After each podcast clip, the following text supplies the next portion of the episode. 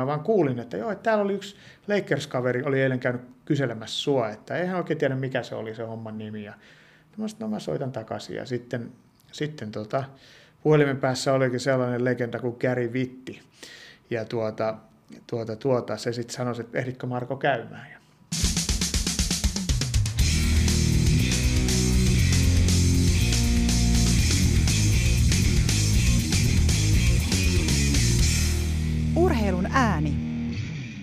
Urheilun ääni on täällä taas. Tervetuloa mukaan ja tänään puhutaan Jarkko amerikkalaisesta unelmasta. Onko sinulla ollut koskaan haaveita työskennellä ulkomailla? No kyllähän kieltämättä on. Mutta tällainen kun viestinnän töitä haluaisi tehdä, niin pitäisi olla aika vahva se toinen kieli. Mä en tiedä, että pystyisinkö mä esim. englanniksi tekemään uskottavaa journalismia, ainakaan tekstinä. Telkkarijutun mä kyllä väännän koska vaan, että saa lähettää työtarjouksia. Mutta tänään meillä on ihminen, joka on todella toteuttanut se amerikkalaisen unelma. Kerro mulle eka, että mitä tällä amerikkalaisella unelmalla oikein tarkoitetaan. Sen minä tiedän, että Amerikka on maa, mikä on monien mahdollisuuksien maa, mutta mitä se amerikkalainen unelma oikein on? Niin kai se siellä Jenkeissä sitten se perinteinen amerikkalainen unelma on ryysyistä rikkauksiin. Eli nobodysta tulee rikas mies ja hän hallitsee omaa elämäänsä. Täältä Euroopasta päin, kun asioita katselee, niin se on ehkä enemmän sitä, että menestyy siinä, missä, mitä tekee. Niin se on ehkä eurooppalaisittain se amerikkalainen unelma. Niin, nobodysta tulee somebody. Ehkä näin, mutta tänään jo tosissaan vieraana Marko Yrjövuori, joka on urheilupiirissä tuttu nimi, mutta ei ehkä suurelle yleisölle ainakaan vielä. Tämän jälkeen on kyllä. Hänhän kerrotaan nyt pohjatietona, hän on siis 20 vuotta ollut Jenkeissä. Hän on ollut Los Angeles Kingsissä, hän on ollut ennen kaikkea Los Angeles Lakersissa. Ja kun Kobe Bryant lopetti uransa, mitä hän teki, lahjoitti pelitossunsa Marko Yrjövuorelle. Se kertoo aika paljon, että haluaa omistautua. Tuntuu ehkä, että eihän tuo mitään, että antaa koristossunsa, mutta kuitenkin se ele ja tapa, että haluaa muistaa omaa työkaveriaan ja ennen kaikkea ystävänsä, niin onhan tuo erittäin hieno ele. Joo, ja mulle ei ole Kobe Bryantin kenkiä. Ei tämä kyllä löytyy itse minultakaan, mutta yksi asia, mikä löytyy myös sitten Marko Yrjövuodelta, niin kaksi NBA-sormusta, mestaruussormusta, niin ei niitäkään aika hirveän monelta pojalta, ainakaan suomalaispojalta löydy. Käsittääkseni hän on ainoa suomalainen NBA-mestari. Mennään jututtamaan Marko Yrjövuorta ja lähdetään liikkeelle siitä, että mistä hänen kiinnostus urheiluun ja onko hän aina urheilut itse. Urheilun ääni. Viikon vieras. menee varmaan sinne ihan nuoruusvuosille tietystikin ja mä aloitin, aloitin yleisurheilulla ja aloitin sitten myöskin murtomaa hiihdolla. Paimion urheilijoissa joskus, en edes muista vuotta, mutta siellä tuli urheiltua ja hiidettyä murtsikkaa talvella ja sitten kesällä. Ja kai sieltä joku, joku valmentaja sitten mut hiffasi, että, että musta tuli pikajuoksia. Ja mä aloin juoksemaan tosissani pikamatkoja ja sitten näitä, näitä pika-aitoja. Ja pika-aidossa sitten jotain ikäkausimestaruuksiakin tuli jo voitettua. Ja, ja, ja sitten jossain vaiheessa vaan toi yleisurheilu alkoi olla olla vähän niin kuin sellaista ohimenevää ja, ja, ja me niin kuulien trendien mukana varmaan. Ja, ja Suomeen tuli sellainen laji kuin taekwondo.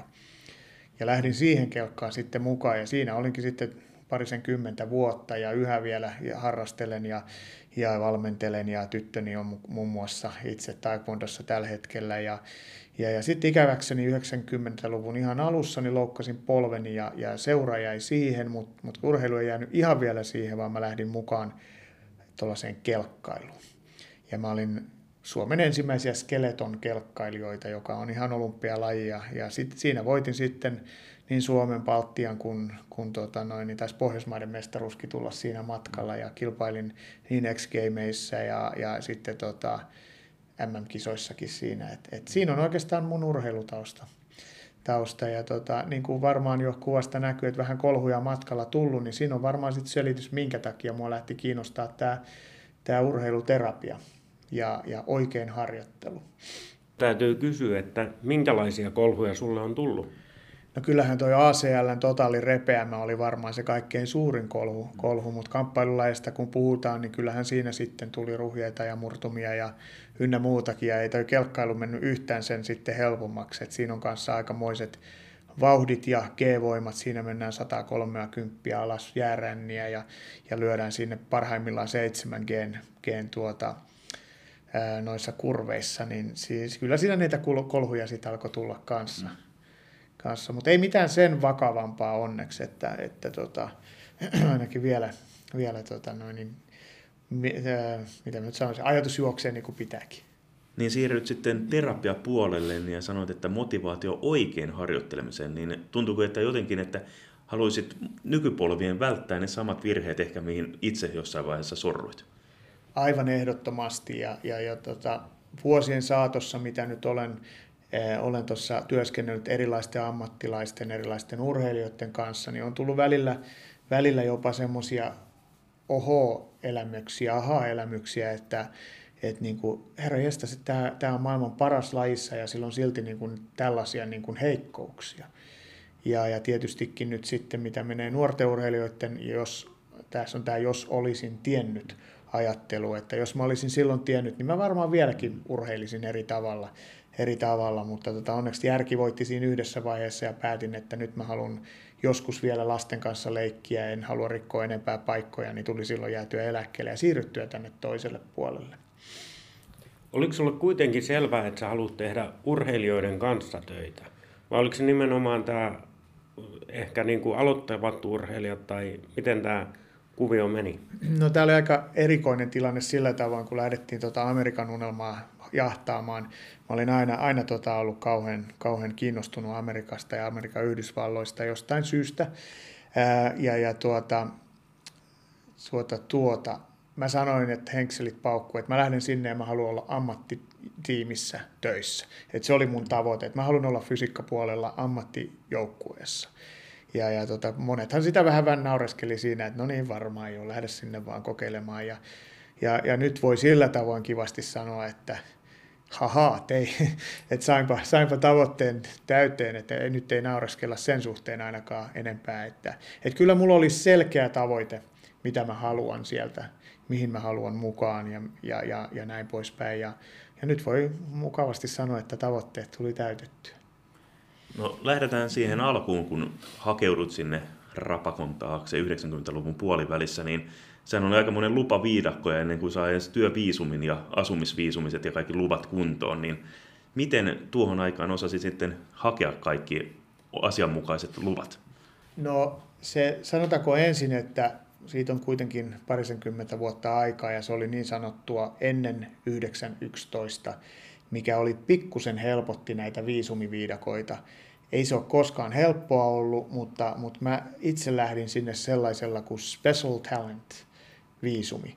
Ja mitä mun piti sitten todistaa oli se, että mulla on joku sellainen taito, mitä sieltä paikallinen ei pysty, pysty tuota tarjoamaan. Ja, ja tuota, tietystikin sitten helpolta kuulosti siinä, kun lakimies näitä mulle kertoi ja sitten kun mentiin paikan päälle, niin oli, että voi perkele, täällähän on vaikka mitä, mitä kukaan ei mulle ole kertonut. Eli kyllä siinä oli ihan oma seikkailunsa ja, ja se oli hyvä, että mä lähdin sitten ensin hakemaan ihan hierontalisenssiä sieltä, just että mä pääsin heti työn ja, ja siellähän oli, että ei herra Jumala, että sähän voisit opettaa näitä ja, tai pitää itse näitä testejä, että sulla on niin hyvä tietotaito ja siinä vaiheessa alkoi niin kuin itsellä heräämään, että hetkinen, että niin kuin tässä on nyt jotakin, jotakin missä, mihin mä voin iskeä. Ja, ja, ja tota, se, mitä mä aloitin tekemään, niin mä lähdin tekemään urheiluterapiaa manuaaliterapian muodossa ja sitten näitä liikeharjoitteiden muodossa. Eli mä ensinnäkin mä perustin, tai mä loin ensimmäisen urheiluhieroja-kurssin Kaliforniaan, mistä mä oon vieläkin hyvin ylpeä. Ja, ja, ja tota, tätä kautta sitten niin kun, niin kun se kiinnostus heräsi minuun lähinnä, ja mä selvästi niin kuin näin sellaisen markkinan siellä. Ja sitä kautta mä sitten tavallaan pääsin tuohon lisenssiviidakkoon enemmän paremmin käsiksi, että musta tuli sitten virallinen opettaja sinne, sinne myöskin Kalifornian osavaltioon, eli, eli tätä kautta mä pääsin sitten, löysin, löysin tien helposti, no ei helposti on väärä sana, mutta löysin tien sitten, sitten minne halusinkin. Ja ensimmäinen ammattilaisseura, mihin pääsit, oli Los Angeles Kings NHL-joukkue. Niin miten tämä yhteydenotto sinun tuli vai olitko itse aktiivinen? No siis jo, jollei siellä ole, tuossa tuolla ole itse aktiivinen, koska siellä on valtavasti tarjontaa. Siellä on valtavasti töitä, mutta siellä on myöskin valtavasti työntekijöitä. Eli kyllä siinä piti olla itse tavallaan pitää, olen epäsuomalainen siinä mielessä, että pidin itsestäni aika kovaa meteliä. En mitenkään kehuskellen, vaan, vaan tosissaan niin töitä tehden ja, ja, ja verkostoitumalla. Ja siinä sitten alkoi tulla, tulla noita jääkiekkoilijoita sitten mun vastaanotolle, minkä olin perustanut siihen sitten, sitten äh, siihen ihan rannan tuntumaan ja, ja, ja siellä tietoisesti, koska siellä suurin osa urheilijoista asustelee sillä, sillä alueella. Alkoi tulla jääkiekkoilijoita sitten ja, ja sitten alkoi tulla vähän isompi nimisiä jääkiekkoilija myöskin siihen. Ja, ja hyvällä, hyvä tuuri sillä tavoin, että siellä oli myöskin muutama saman kieltä puhuva ihminen siinä joukkueessa, eli siellä oli muutama suomalaisia, jää, muutamia suomalaisia jääkiekkoilijoita myöskin, myöskin oli Olli Jokistaaki, Petteri Bergiä ja sitten tuli Jere Karalahti ja Elo, eh, Mikko Eloranta ja niin poispäin sinne, niin heille, sittenhän se on aina niin kuin ne sanoo, että kun tulee muutamasta suusta siitä tai muutamasta, muutamasta suunnasta siitä infoa, niin silloin se menee paremmin perille ja niin kävi sitten, että tämä, tämä jo eläkkeellä oleva Hall of Famer treeneri siellä, Pete Merce, soitti minulle yhtenä päivänä ja sanoi, että Marko, että hän on kuullut paljon hyviä, hyviä juttuja susta, että meillä alkaa leirit tuossa torstaina, että voisitko tulla? No mä oli, sit mulla oli asiakkaita ja, ja omat bisnekset ynnä muut siinä, että mä että mitäs mä nyt sitten teen, ja, mutta sitten mä päätin sen ja, ja tietystikin mun, mun kaikkein tärkein neuvonantaja ja, ja tuki on mun oma vaimo.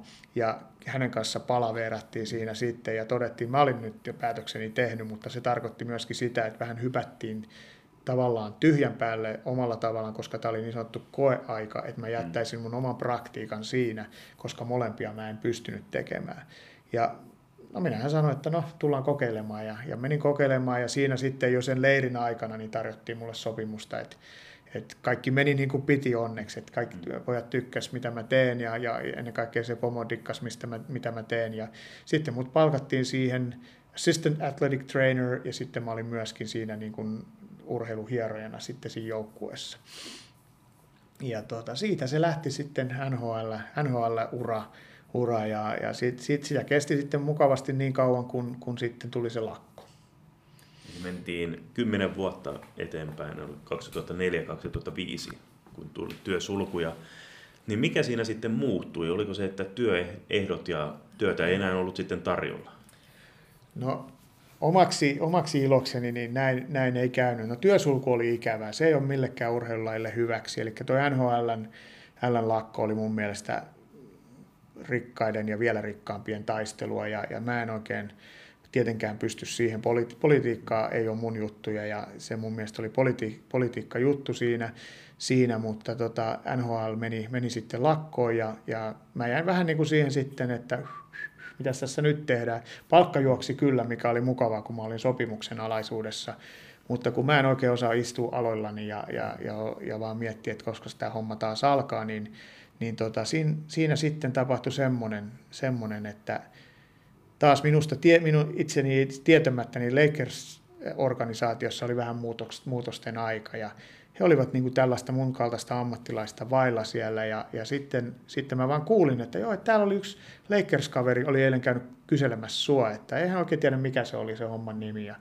mä sanoin, no mä soitan takaisin ja sitten, sitten tota, puhelimen päässä olikin sellainen legenda kuin Gary Vitti ja tuota, tuota, tuota, se sitten sanoi, että ehditkö Marko käymään? Ja No, mä, no siinä samassa talossa, no mä tuun käymään. Ja menin siihen puista vielä elävästi punttisalin puolelle ja Keri on tunnettu ää, aika railakkaista kommenteista ja myöskin aika isosta egosta. Ja, ja se alkoi muuta kyselee sitten, että, että, niin kuin, että mitäs, mitäs täällä nyt oikein, että, niin kuin, että mitä, mitä sä yleensä päivän aikana teet ja mitä sä luulet, että tämä koripallo on ja, ja näin poispäin. Mä että ei perkele, että onko tämä niin kuin työhaastattelu nyt. Ja sitten mä että no koripallosta mä en tiedä yhtään mitä, oli mun ensimmäinen kommentti ja sitten sanoin, että aha, okei. Okay. Ja sitten mä aloin kertoa vähän mitä mä teen, mitkä on mun vahvuudet ja sitten sanoin, että haluaisitko tulla meille töihin? Mä sanoin, no en mä nyt mitään ihmeellistä, ihmeellistä tekemistä on, että, että, niin kuin, että, mutta koripallosta mä en vieläkään ymmärrä mitään. Ja se on, että ei se haittaa, että ei he haikkaa sellaista.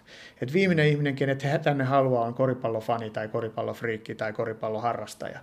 Että he haluaa tänne, koska siellä on isoja ekoja ja isoja staroja, he haluaa tänne semmoisen sun tyylisen ihmisen. Ja mä sanoin, no kokeillaan. Mm-hmm. Ja toki tässä oli sitten meni sillä tavoin, että, että sitten se lakko jossain vaiheessa loppui. Mä olin sitten vuoden ehtinyt olemaan tuossa Lakersissa ja, ja, ja tota, menin kotiin sitten tyytyväinen sanoin, että vaimo, tässä on kaksi sopimusta. Toinen olisi Los Angeles Lakerseihin ja toinen olisi Los Angeles Kingsiin, että mitäs tehdään. Tai kyllä mä siinä vaiheessa jo melkein tiesin, että mitä mä haluan tehdä. Ja, ja tietysti tämä vähän perustui tämä päätös siihen, että mä halusin omaa brändiä myöskin niin kuin vahvistaa.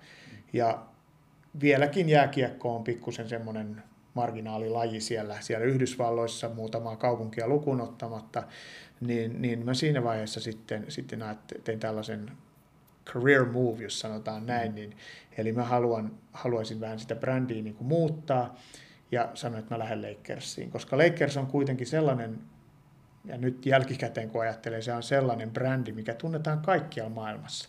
Mä menen XXL tonne noin, niin siellä on Lakers-lippiksiä ja takkeja ja, ja, niin kuin, ja mulla on Suomessa, mikä ei tunnetusti ole mikään koripallon mekka, mekka niin tota, lähdin sitten siihen Lakersiin mukaan ja tietystikin vanha, vanha pomo ja organisaatio ymmärsi, mutta oli tietysti harmissaan, että mä, mä lähdin siitä ja, ja, ja tota, me ollaan nämä hommat kyllä sovittu jo, jo sitten, että ei siellä ole minkäännäköistä kaunaa, että he kyllä ymmärsivät. Ja nyt silti ollaan. Et ensin tein vuoden sopimuksen ja se meni sen verran mukavasti, että, että tarjottiin jatkoa ja 12 vuotta myöhemmin, niin siellä oltiin vieläkin. Urheilun ääni, viikon vieras. Ja se on aika pätkätyläisen arkea kuitenkin, kun urheiluseurassa ollaan. Se on niin pelaajilla, mutta myös taustavoimilla, niin onko se vähän kuitenkin elämistä hetkessä? No kyllähän se sitä tietysti on, on että sitä ei koskaan, niin kuin, niin kuin, äh, tällainen legenda kuin Tex Winter sanoi, että, että, että Marko, että sulle voidaan tehdä, antaa tuhannen vuoden sopimus, mutta se voidaan irtisanoa huomenna, jolle sä niitä hommia hyvin hoida.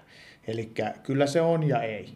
Eli, eli ensi alkuun tietystikin että miettii, että no tämä on vain vuoden pätkä. Mutta sitten se antoi sulle kuitenkin tietyn vapauden neuvotella vähän lisää rahaa ehkä, tai lisää ehtoja tai etuja tai niin poispäin aina kun se sopimus menee, koska sulla oli työnäyttöä taas vuosi takana, niin, niin sillä tavoin se itse asiassa kun näin jälkikäteen ajattelen, niin oli ihan, ihan hyvä ratkaisu. Mutta sitten sit tietystikin onhan siinä aina ajatuksia, että mitä jos, mitä jos sinne tulee semmoinen superstara, ketä ei voi sietää minua.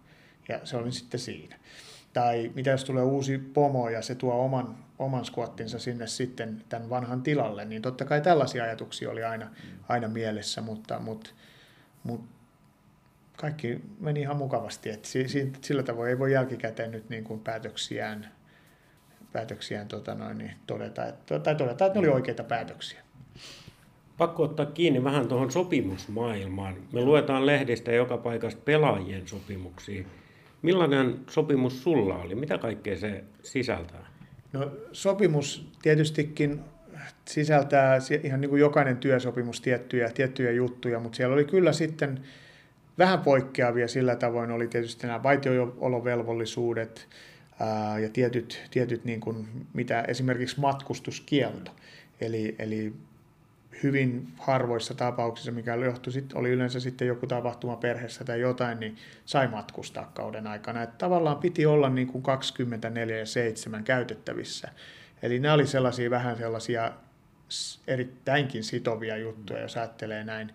näin. Ja, ja sitten jokainen tietysti neuvottelee omat, omat stiilinsä ja mäkin neuvottelin, sain neuvoteltua sen sillä tavoin, että mä, kun kausi loppuu, niin mä olen tavallaan sitten vapaa tekemään mitä haluan ja, ja se oli sitten mulle tietystikin erittäin tärkeä asia ja, ja johti sitten taas seuraaviin juttuihin aika mukavasti. Pakko ottaa kiinni tuohon 247. Tuliko koskaan puheluita joltain korispelaajalta, että hei, kello on kolme yöllä, että tulisitko käymään, että nyt on vähän niskajumissa? Joo, kyllä, kyllähän niitä tuli ja, ja eikä siinä kovin moni näistä, näistä, että mä voin nyt nimetä kaksi yhtäkkiä, oli Kobe Bryant ja Pauka Sol oli sellaiset, ketkä soittaa sitten ihan mihin aikaan vaan ja sitten yleensä tulee lähtö, jos siihen puolisoittoon heräsi sitten tuli, vähän tuli, tuli suora sanan kettuilua aamulla, jos ei herännyt siihen puhelisoittoon, mutta tota, kyllä niitä joskus tuli, varsinkin jos oltiin tien päällä. tien päällä, niin tota, silloin, silloin, silloin niitä tuli vielä enemmän. Paljon puhutaan amerikkalaisessa urheilumaailmassa supertähdistä ja nämä kaksi mainitsemasi herraa juuri niitä todellakin olivat. Niin näkyykö jotenkin se joukkueen sisällä, että he ovat joukkueessa niitä supertähtiä? Joo, kyllähän, kyllähän se ehdottomasti, ehdottomasti näkyy. Ehkä ei niin paljon Paun, Paun äh, kanssa. Pauhan on vielä isompi Euroopassa kuin mitä hän on siellä, siellä, mutta ehdottomasti Kobe Bryantin kanssa, niin kyllä näitä supertähtien oikkuja välillä oli ja, ja, ja tuota, kyllä, kyllä, se, kyllä se, kun hän astui huoneeseen, niin kyllä se yleensä aina huomattiin, että supertähti on huoneessa. Varsinkin loppuaikoina, niin sinähän pidit hyvin paljon huolta Kobe Bryantista ja näin Twitterissä kuvan Kobe lahjoitti kengät nimmareilla sulle, kun hän lopetti ja tämmöistä. Vieläkö te pidätte yhteyksiä? Tuliko teistä ystävät vai onko tämä ihan pelkkä ammatillinen suhde? No sanotaanko, että se on, se on pääsääntöisesti ammattisuhde, mutta meistä kyllä vuosien saatossa tuli, tuli ystäviä. Ja, ja tuota, ollaan, ollaan kyllä pidetty yhteyttä ja, ja sitten sillä tavoin mielenkiintoista Kobehan nyt Michael Jordanin jäl, jalanjäljillä siirtyi myöskin bisnesmaailmaan ja itse on vähän pikkusen jalka siellä bisnesmaailmassa myöskin oven välissä, niin, niin tehdään myöskin esimerkiksi sillä tasolla nyt yhteistyötä. Ja kyllä näitä syntymäpäiväonnitteluja ja tällaisia tietystikin vielä lähetellään. Tosin me ollaan oltu hyvin vähän aikaa vasta erossa, että et katsotaan mihin tämä tästä menee. Et, et mun piti mennä Hollantiin katsoa, kun sillä oli Naikin joku korisjuttu siellä, mutta en valitettavasti työkiireiltä ehtinyt. Olisi ollut ihan hauska nähdä, mutta, mutta tota, hän, on, hän on nyt eläkkeellä koripallosta ja, ja katsotaan mihin tämä vie. Et, et kyllä me aina tullaan olemaan varmaan, varmaan hänen paitansa tämmöinen jäädytystilaisuus tulee, kutsu varmaan tulee siihen sitten seuraavaksi, että, että katsotaan mihin tämä menee. Kyllä mä sitä Suomea on vähän houkutellut, mutta katsotaan mitä tapahtuu. Mitkä olivat tuossa NBA omalla urallasi niitä huippuhetkiä, mitä haluaisit nostaa esille nyt jälke, jälkikäteen? No ei, kyllähän se on ehdottomasti noin mestaruudet. Eli, eli mä sain, sain kunnian olla mukana kolmessa finaalissa ja niistä kahdessa se päättyi oikealla tavalla, eli voitettiin, voitettiin se mestaruus ja, ja tietystikin siinä lavalla poikien kanssa, vaikka en yhtään korja tehnytkään, niin yhtä väsyneitä varmaan oltiin kaikki ja yhtä helpottuneita ja yhtä onnellisia oltiin kaikki. Perheet olivat siellä mukana, niin pelaajien kuin henkilökunnankin. Se, on, se, se itse se niin sanottu, se travel squad on aika pieni. Eli siinä ei monta henkilöä, pelaajia ja valmentajien lisäksi siinä ei paljon ketään olekaan. Ja, eli, eli siitä tuli aika intiimi porukka, porukka ja niin kuin sanoin, että siinä tuli sellainen helpotuksen huokaus ja, ja tajus vasta, että kuinka helvetin väsynyt sitä oli kesäkuun puolivälissä, kun oltiin menty siitä syyskuun alusta siihen asti joka päivä. Eli, eli tämmöinen, mutta kyllä se ehkä se kaikkein hienoin tilaisuus oli se, että kun tämä ensimmäinen mestaruus sormustilaisuus oli ja, ja sormukset jaettiin, niin mulle yllätyksenä tuli se, että meidän seremonia vastaaja tuli, että Marko, sut on valittu ensimmäisenä menemään sinne ja ottamaan sormus vastaan. A, me luotetaan, että sä tiedät mihin sä meet, mutta B, tämä on niin kuin kaikkien valinta, että sä saat ensimmäisenä sen. Niin kyllä sen täytyy sanoa, että se oli mulle semmoinen, semmoinen nyt kun tajuaa jälkikäteen, että sitä katso kymmenet miljoonat ihmiset sitä ohjelmaa, ja että kuka helkkari toi nyt mahtaa olla, mutta mut kuitenkin kyllä se siitä sitten selvisi ja ihan valtavasti sain niin kuin faneilta, faneilta juttuja ja tietystikin ystävät lähetti heti viestejä, että sut on nähty ESPNllä, että sä olit siellä, vai oliko sitten siihen, en muista mikä, mutta kuitenkin valtakunnallinen lähetys, missä, missä nämä jaettiin, niin olihan se aika hulppea hetki, että, että tota, tällaisen on niin kuin ensinnäkin päässyt, mutta myöskin sitten että valittu vielä sitten ensimmäisenä sormuksen vastaanottajaksi. Tämä on varmaan konkreettinen esimerkki siitä, että kuinka paljon pelaajat arvostaa taustoja. Tulee heti mieleen, kun aina sanotaan, että ne huoltajat on oikeasti kovat jätkät ja fyssarit ja kaikki. Tässä se konkretisoitu aika hienolla tavalla sulla. Joo, se on ihan totta, että kyllä se, kyllä se niin kuin toiset urheilijat on kiitollisempia kuin toiset mutta kyllä mä tiedän sen loppupelissä, ketkä, niin kuin, ketkä sitä arvostaa ja, ja, ja se, siinä tulee aina hyviä fiiliksiä, kun, kun tuota, saa jonkun tietyn bonuksen, minkä pelaajat on, on halunneet antaa tai, tai sitten tota, just tällaisia tilaisuuksia, kun tulee, tulee niin on, onhan, ne, onhan ne sellaisia niin kuin palkkioit siitä kovasta työstä. Et ei me tehdä satoja miljoonia, niin kuin nuo kundit tekee kaukana siitä. Että kyllä ne tulee sitten muuta kautta ne, ne hyvät olot ja, ja kiitokset sitten, sitten oli sitten annetaan pelikengät ja sainataan ne kiitos kaikesta periaatteella, tai mikä se sitten onkin, niin ne on se pikkuasioita. Ja, ja jokaisen urheilijan pitäisi mun mielestä muistaa se, että se ei ole itsestäänselvyys. Mm. Että sulla on niin hyvä taustajoukko. Oli se sitten minkä tason urheilija hyvänsä, oli sitten hieroja tai valmentaja, niin, niin se on kuitenkin niin iso osa sitä urheilijan menestystä, että jos urheilija sen unohtaa, niin mun mielestä se on sitten se on hyvin itsekäs ajattelutapa. Kaikessa on valopuoli, mutta on myös se varjopuoli, niin nyt jälkikäteen ajatellen, mitkä olivat niitä negatiivisia asioita? Oliko se, että aika oli kortilla ja olit niin kuin täysin sarjakauden aikana Los Angeles Lakersin ikään kuin omaisuutta? Joo, kyllähän se ilman muuta oli se, että joutui sito, sitomaan itsensä niin, niin näihin, näihin juttuihin. juttuihin. Et mä niin kuin sanoin kaverille suoraan, että, että unohda mut seitsemäksi kuukaudeksi, että mulla ei ole sosiaalielämää muuta kuin tämän, tämän ja sitten vaimon, vaimon tietysti ja nyttemmin lasten kanssa, kanssa sitten. Että kyllä, kyllä se oli ehdottomasti se, se siton, sitovuus oli yksi varjopuoli. Sitten oli unen vähyys, oli ehdottomasti varjopuoli. Eli tuossa kauden aikana, varsinkin kun matkustellaan, niin se uni jää aika kortille. Ei pelkästään sen takia, että tehdään paljon paljon töitä, vaan se, että me matkustetaan niin valtavasti. Eli siinä on niin kuin hyviä esimerkkejä, kun ollaan jossain tien päällä, tien päällä niin tuota, lennetään vaikka New Yorkista vaikka Chicagoon tällaisilla niin kuin peräkkäisinä peliiltoina.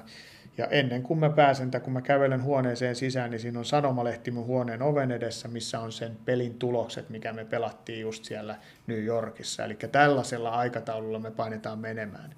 Ja sitä ei, moni, sitä ei moni tiedä, tiedä että kuinka, kuinka intensiivinen ja tihe se on se, on se, se peli, peli. Ja kun mennään kolme tuntia aikaeroa, se ei tunnu paljolta, mutta sitten kun sitä tehdään kaksi kertaa kuukaudessa, niin se sekoittaa sun unirytmiä ja, ja sitä myöten sun elimistöä ja, ja sitten siinä monella alkaa tulla univaikeuksia ja, ja tämä on ehdottomasti se yksi ja, ja toki asutaan, asutaan tuota, viiden tähden hotelleissa, mitkä on hienoja valtavalla palvelulla ja niin poispäin, ja, mutta ei se ole se oma sänky kuitenkaan, että kyllä se niin kuin pitkään on reissun päällä, niin, niin tota, kyllä, se, kyllä se oma sänky on aina oma sänky, siitä ei mihinkään pääse.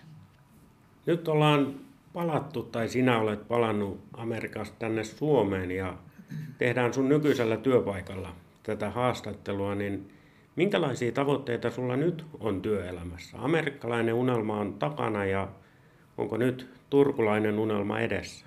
Kyllä mä veikkaan, että nyt on tullut, mä sanoin, sanoin kaikille, että kyllä mä tuun takaisin, mutta mä tuun kolinalla ja, ja tota noin, niin kyllä tässä on, mulla on ihan selkeät tavoitteet, mitä mä haluan tehdä. Osa, osa on nyt lähtenyt mukavalla tavalla jo käyntiin, mutta toi hyvinvointi on mulle, mulle elintärkeä. Mä rakastan urheilua ja pystyn olemaan mukavasti urheilussa mukana, mutta ihmisten hyvinvointi on mulle niin kuin sellainen sydämen asia. Eli itselläkin, itse on joutunut tekemään kauden aikana, vaikka elän, eli, eli urheilumaailmassa, niin sellaisia elintaparemppoja välillä. Ja mä haluan niin kuin vähän tuoda sitä samaa, samaa niin kuin tota, tähän, tähän suomalaiseen ajatteluun, ajattelumaailmaan. Ja mä olen tässä, tässä nyt kehityspäällikkönä tässä neokuntoutuksessa, mutta me luodaan, luodaan tähän myöskin konsepteja, mitkä auttaa sitten ei pelkästään niitä, kenellä on joku paikka rikki, vaan niitä, ketkä haluaa ehkäistä sitä, että joku paikka menee rikki. Ja, ja tuota, ei varmasti hirveästi ollut infoa vielä, mutta mä olen muun muassa ihan, ihan olen tuossa urheiluopistoelämässä mukana, Kisakallion urheiluopistolla, Kuortanen urheiluopistolla, ja luodaan siellä, ollaan mukana muun muassa olympiakomitean ää, yläkoululeirityksessä. Mä olen luomassa sinne konsepteja ja, ja tekemässä sinne harjoitteita ja testejä ja, ja näin poispäin. Ja, ja, ja ehdin mä nyt jo avaamaan kuntosalinkin, että mulla on tuolla Helsingin Hernesaaressa oma kuntosali, tai mä kutsun sitä enemmän performance-saliksi, eli siellä, siellä keskitytään ihmisten liikkeen hallintaan, biomekaniikkaan, tähän terveeseen tapaan liikkua. Olet myös antanut oman osasi myös suomalaiselle koripallolle, eli maajoukkueen mukana toimit. Joo, pitää paikkansa, eli sen takia on vähän pussit silmien alla, kun on tässä ollaan nyt kolme viikkoa painettu myöskin sit työn ohella susiengin leirityksiä. Kieltäydyn kuitenkin ulkomaanmatkasta lähtevät Saksaan ja Venäjälle. Venäjälle. Sanoin Henrik Detmanille tällä kertaa, että saa minua mukaan, mutta meillä on, on hyviä muita huoltajia siellä myöskin. myöskin. Mutta tänä vuonnahan ei ole arvokisavuosi, eli tämä on ollut enemmänkin sellaista valmistavaa ja mä aloitin jo työt, työt poikien kanssa vähän aikaisemmin, aikaisemmin kuin leiri alkoi. Ja sinne kuuluu hyvää. Suomalainen koripallo on mun mielestä valtavassa nosteessa. Kertoo jo siitä, että meidän Suomi-Ruotsi-pelin on myyty yli 5000 lippua. lippua niin kun, eh, meillä on ihan, ja kysymys on kuitenkin ihan tavallaan merkityksettömästä. No Ruotsia vastaan se ei ole koskaan merkityksetön, mutta ei, ei ole mistään arvokisoista kysymys, vaan ihan näytösottelusta. Ja kyllä se kertoo koripallon tilasta paljon. Mä, mulla oli ilo olla mukana Bilbaossa maailmanmestaruuskisoissa ja, ja sitten myöskin viime kesänä Montpellier Ranskassa Euroopan mestaruuskisoissa. Ja kun mä näen, että 10 000 suomalaista matkustaa näihin peli, pelipaikoille ja, ja huutaa ja lautaa maailmanlauluja ja huutaa ja käyttäytyy hyvin. Ei, ei, ollut, ei ollut mikään niin kuin vodka-turistimatka, vaan siellä oli oikeasti suomalaisia perheitä ja, ja, ja, ja suomalainen koripallo on niin kuin mukavassa tilassa tällä hetkellä. Sen kanssa on ilo tehdä töitä ja myöskin meillä on hyvin lahjakkaita nuoria pelaajia tulossa, kenellä on ihan potentiaalia isojen liikojen, liikojen lattioille. Miksi se kolmikirjainen NBA on karttanut niin monesti suomalaisia? Vain Hannu Möttölä siellä pelannut. Miksi se on ollut niin vai onko se tulevaisuudessa niin muuttumassa? No kyllähän se on ihan, ihan siitä, sitä varmasti, että Suomessa ei ole sellaista koripallon mainetta Eli kun meiltä ei ole ollut siellä ja, ja mun mielestä Hanno tekee valtava hyvää työtä tällä hetkellä just ton kehitystyön puolella viemällä näitä suomalaisia nuoria lahjakkuuksia esimerkiksi kolitseihin ja jopa high schooleihin pelaamaan sinne, sinne rapakon taakse, missä se koripallo on niin kuin uskonto periaatteessa jo melkein. Ja, ja tota, tota, Mutta kyllä se vaan on sitä yksinkertaisesti, kun mä kysyn vaikka kykyjenet sieltä tuolla, että niin, että tota, onko tämä tuttu? Mistä se oli? Suomesta. Anteeksi, mistä? Eli eihän ne tiedä perhana, missä Suomi edes on välttämättä. Niin saatikka, että täältä tulee koripallon pelaajia, koska me ollaan niin dominoivasti jä, niin kuin talvilaji, vaikka ei olla, mutta kuitenkin, niin, mm. niin meidän maine on niin talvilajien talvilajien parissa. Että kyllä tässä täytyy niin kuin itse kunkin tehdä duunia. Sanoin, Hannu on tehnyt hyvää työtä, mutta voin kertoa, että kyllä olen minäkin. Eli mä olen siellä kyllä toitottanut tätä, millaisia pelaajia meillä täällä on ja mikä meidän ohjelma täällä on ja, ja niin edelleen. Ja meillä on valtava hyvä valmentaja, on valmentanut Saksan maajoukkuetta ja, ja nyt sai pestin taas Ranskan liigaa, eli meillä on kyllä tietotaitoa löytyy löytyy täältä. Että kyllä se vaatii nyt vaan sitä markkinointia. Suomi on, Suomi on vähän huono markkinoimaan yhtään mitään, niin, niin tota, meidän pitää niin kuin tehdä markkinointikampanja myöskin tämän ympärille. Urheilun ääni. Näin siis Marko Yrjövuori ja täytyy sanoa kyllä, että kyllä mies varmasti ihan tyytyväinen ratkaisunsa, että lähti sieltä Amerikasta hakemaan sitä unelmaa ja saikin sen. No kyllähän me tuossa kuultiin, että hän todella sai sen mitä tavoitteli ja ei voi kuin hattuun nostaa. Upeata, että meillä on Suomessa tämmöinen ihminen. Ja pienestä paimiosta ponnistanut tuonne Los Angelesiin, niin en, en mä tiedä, sanat loppuu kesken. Kyllä, tämä kertoo vain sen, että jos on riittävästi intohimoa ja halua johonkin asiaan ja tavoitteellisuutta, niin kyllä se on ehkä pienin askelin mahdollista tavoittaa. Juuri näin kohti amerikkalaista unelmaa. Urheilun ääni jatkaa taas ensi viikolla. Kiitoksia ja moi moi. Kohti ainakin seuraavaa podia. Moi moi! Urheilun ääni. Löydät meidät myös Facebookista Urheilun ääni ja Twitteristä at urheilun ääni.